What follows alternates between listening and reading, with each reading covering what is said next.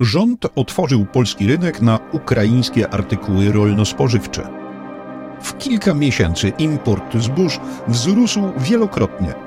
Wicepremier Kowalczyk namawiał polskich rolników, by nie sprzedawali. Polscy rolnicy mieli spore zapasy w tym sezonie i bardzo dobrze, bo jeśli może być trudna i to powtarzam cały czas, żeby się tych zapasów nie wyzbywać. Ceny drastycznie spadły. 100 tysięcy hektarów kukurydzy pozostało nieskoszone.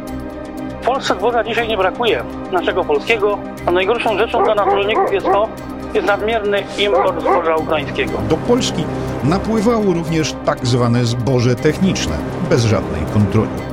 Nasza zdrowa żywność powinna być chroniona przed napływem niewiadomego pochodzenia zbóż, które e, stwarzają ryzyko dla jakości naszych ostatecznych produktów. Produkcja rolna może się w Polsce zacząć zwijać, no bo jak wjechały na przykład tony zboża technicznego z Ukrainy, ominęły procedury bezpieczeństwa, to też wina państwa rządu, że to na to pozwoliliście, no to jeszcze tutaj żadnych y, blokad czy ceł nie ma.